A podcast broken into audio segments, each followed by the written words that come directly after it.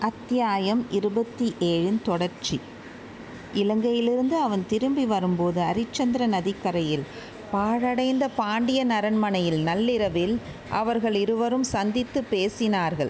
அதற்குப் பிறகும் பழுவூர் முத்திரை மோதிரம் வந்தியத்தேவனிடம் இருக்கிறது. இதையெல்லாம் பற்றி நீ என்ன நினைக்கிறாய் அம்மா? உன் தூதனிடம் இன்னமும் பரிபூர்ண நம்பிக்கை வைத்திருக்கிறாயா? குந்தவையின் உள்ளம் இப்போது உண்மையாகவே குழப்பத்தில் ஆழ்ந்தது. அத்தியாயம் இருபத்தி எட்டு ஒற்றனுக்கு ஒற்றன் மௌனமாயிருந்த அரசிளங்குமரியைப் பார்த்து முதன் மந்திரி அநிருத்தர் தாயே ஏன் பேசாமல் இருக்கிறாய்? வந்தியத்தேவனை இன்னமும் நீ நம்புகிறாயா? என்று கேட்டார். ஐயா அமைச்சர் திலகமே நான் என்ன சொல்லட்டும்? இன்னும் சற்று நேரம் தாங்கள் பேசிக்கொண்டே போனால் என்னை நானே சந்தேகிக்கும்படி செய்து விடுவீர்கள் போலிருக்கிறதே என்றாள் இளவரசி. காலம் அப்படி இருக்கிறதம்மா. யாரை நம்புவதும் அவ்வளோ சுலபமில்லைத்தான். நாலாபுறமும் அவ்வளோ விரோதிகள் சூழ்ந்திருக்கிறார்கள். அவ்வளவு மர்மமான சூழ்ச்சிகள் நடந்து வருகின்றன என்றார் முதன் மந்திரி அநிருத்தர். ஆனாலும் தங்களுக்கு தெரியாத மர்மமும் தாங்கள் அறியாத சூழ்ச்சியும் இராது என்று தோன்றியது. நான் அனுப்பிய தூதனை பற்றி அவ்வளோ விவரங்களையும் எப்படி தெரிந்து கொண்டீர்கள்? என்று கேட்டாள் குந்தவை தேவி. அம்மணி நான் ஆயிரம் கண்களும் இரண்டாயிரம் செவிகளும் படைத்தவன். நாடெங்கும் அவை பரவியிருக்கின்றன. பழுவூர் அரண்மனையிலே நாட்கள் ஆட்கள் இருக்கிறார்கள். பழுவூர் இளையராணியின் மெய்க்காவலர்களிலே எனக்குச் செய்தி அனுப்புகிறவன் ஒருவன் இருக்கிறான். ஆழ்வார்க்கடியானைப் போல் ஊர் ஊராக அலைந்து திரிந்து செய்தி கொண்டு வருகிறவர்கள் பலர் இருக்கிறார்கள். சுற்றுப்புற நாடுகளிலோ நான் அறியாமல் எந்தக் காரியமும் நடைபெற முடியாது என்றுதான் எண்ணிக்கொண்டு இருக்கிறேன். ஆயினும் யார் கண்டது? என்னையும் ஏமாற்றக்கூடியவர்கள் இருக்கலாம். நான் அறியாத மர்மங்களும் நடைபெறலாம். இவ்வாறு முதன்மந்திரி சொன்னபோது பொன்னியின் செல்வன் இப்போது சூடாமணி விஹாரத்திலிருப்பதும் இந்த பொல்லாத மனிதருக்கு தெரியுமோ? என்ற எண்ணம் குந்தவைக்கு உண்டாயிற்று. அதை அவள் வெளியிடாமல் மிகுந்த சிரமத்துடன் அடக்கி கொண்டாள். ஐயா நீங்கள் சொல்வதெல்லாம் உண்மையாக இருக்கலாம். ஆனால் அந்த வாணர்குல வீரன் பழுவூர் ராணியின் ஒற்றனாயிருப்பான் என்று மட்டும் என்னால் நம்ப முடியவில்லை. அவனை தயவு செய்து விடுதலை செய்து விடுங்கள் என்றாள். நன்றாக யோசித்துப் பார் அம்மா. அந்தப் பெண் நந்தினியிடம் மாயமந்திர சக்தி ஏதோ இருக்கிறது.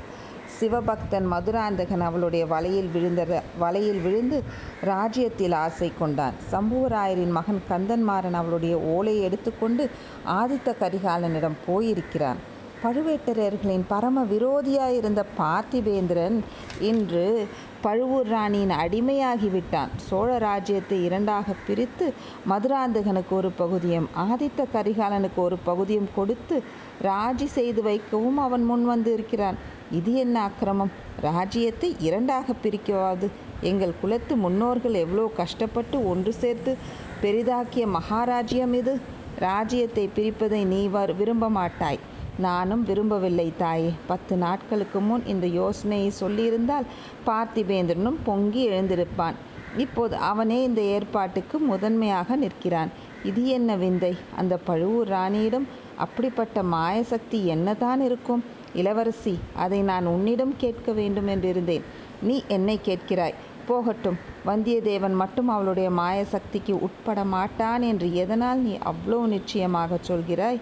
ஐயா காரணம் கேட்டால் எனக்கு சொல்ல தெரியாது. மனதுக்கு மனதே சாட்சி என்பார்கள். வாணர்குல வீரன் அத்தகைய துரோகம் செய்ய மாட்டான் என்று என் மனதில் ஏதோ நிச்சயமாக தோன்றுகிறது. அப்படியானால் அதைப் பார்த்து விடலாம் அம்மா.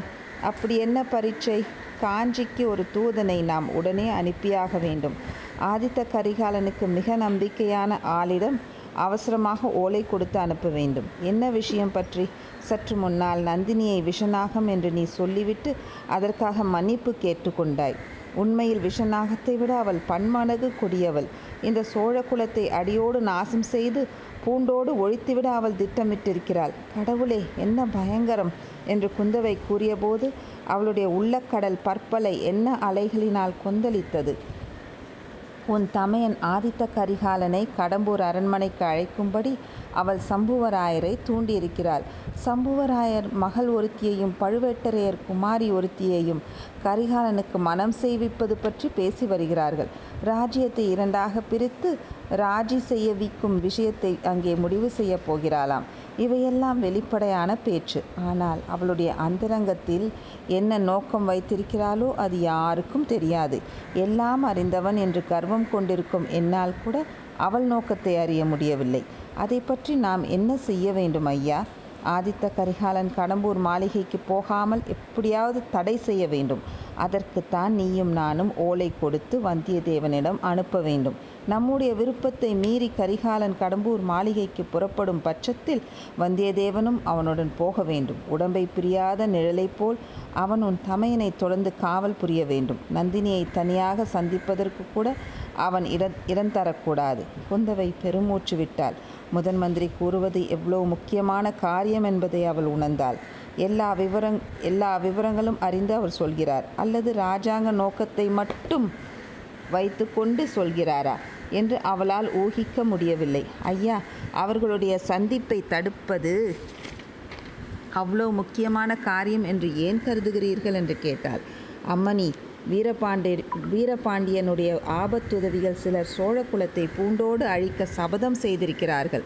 அவர்களுக்கு பெரிய பழுவேட்டரையருடைய பொக்கிஷத்திலிருந்து புதிய தங்கக் காசுகள் போய்க் கொண்டிருக்கின்றன.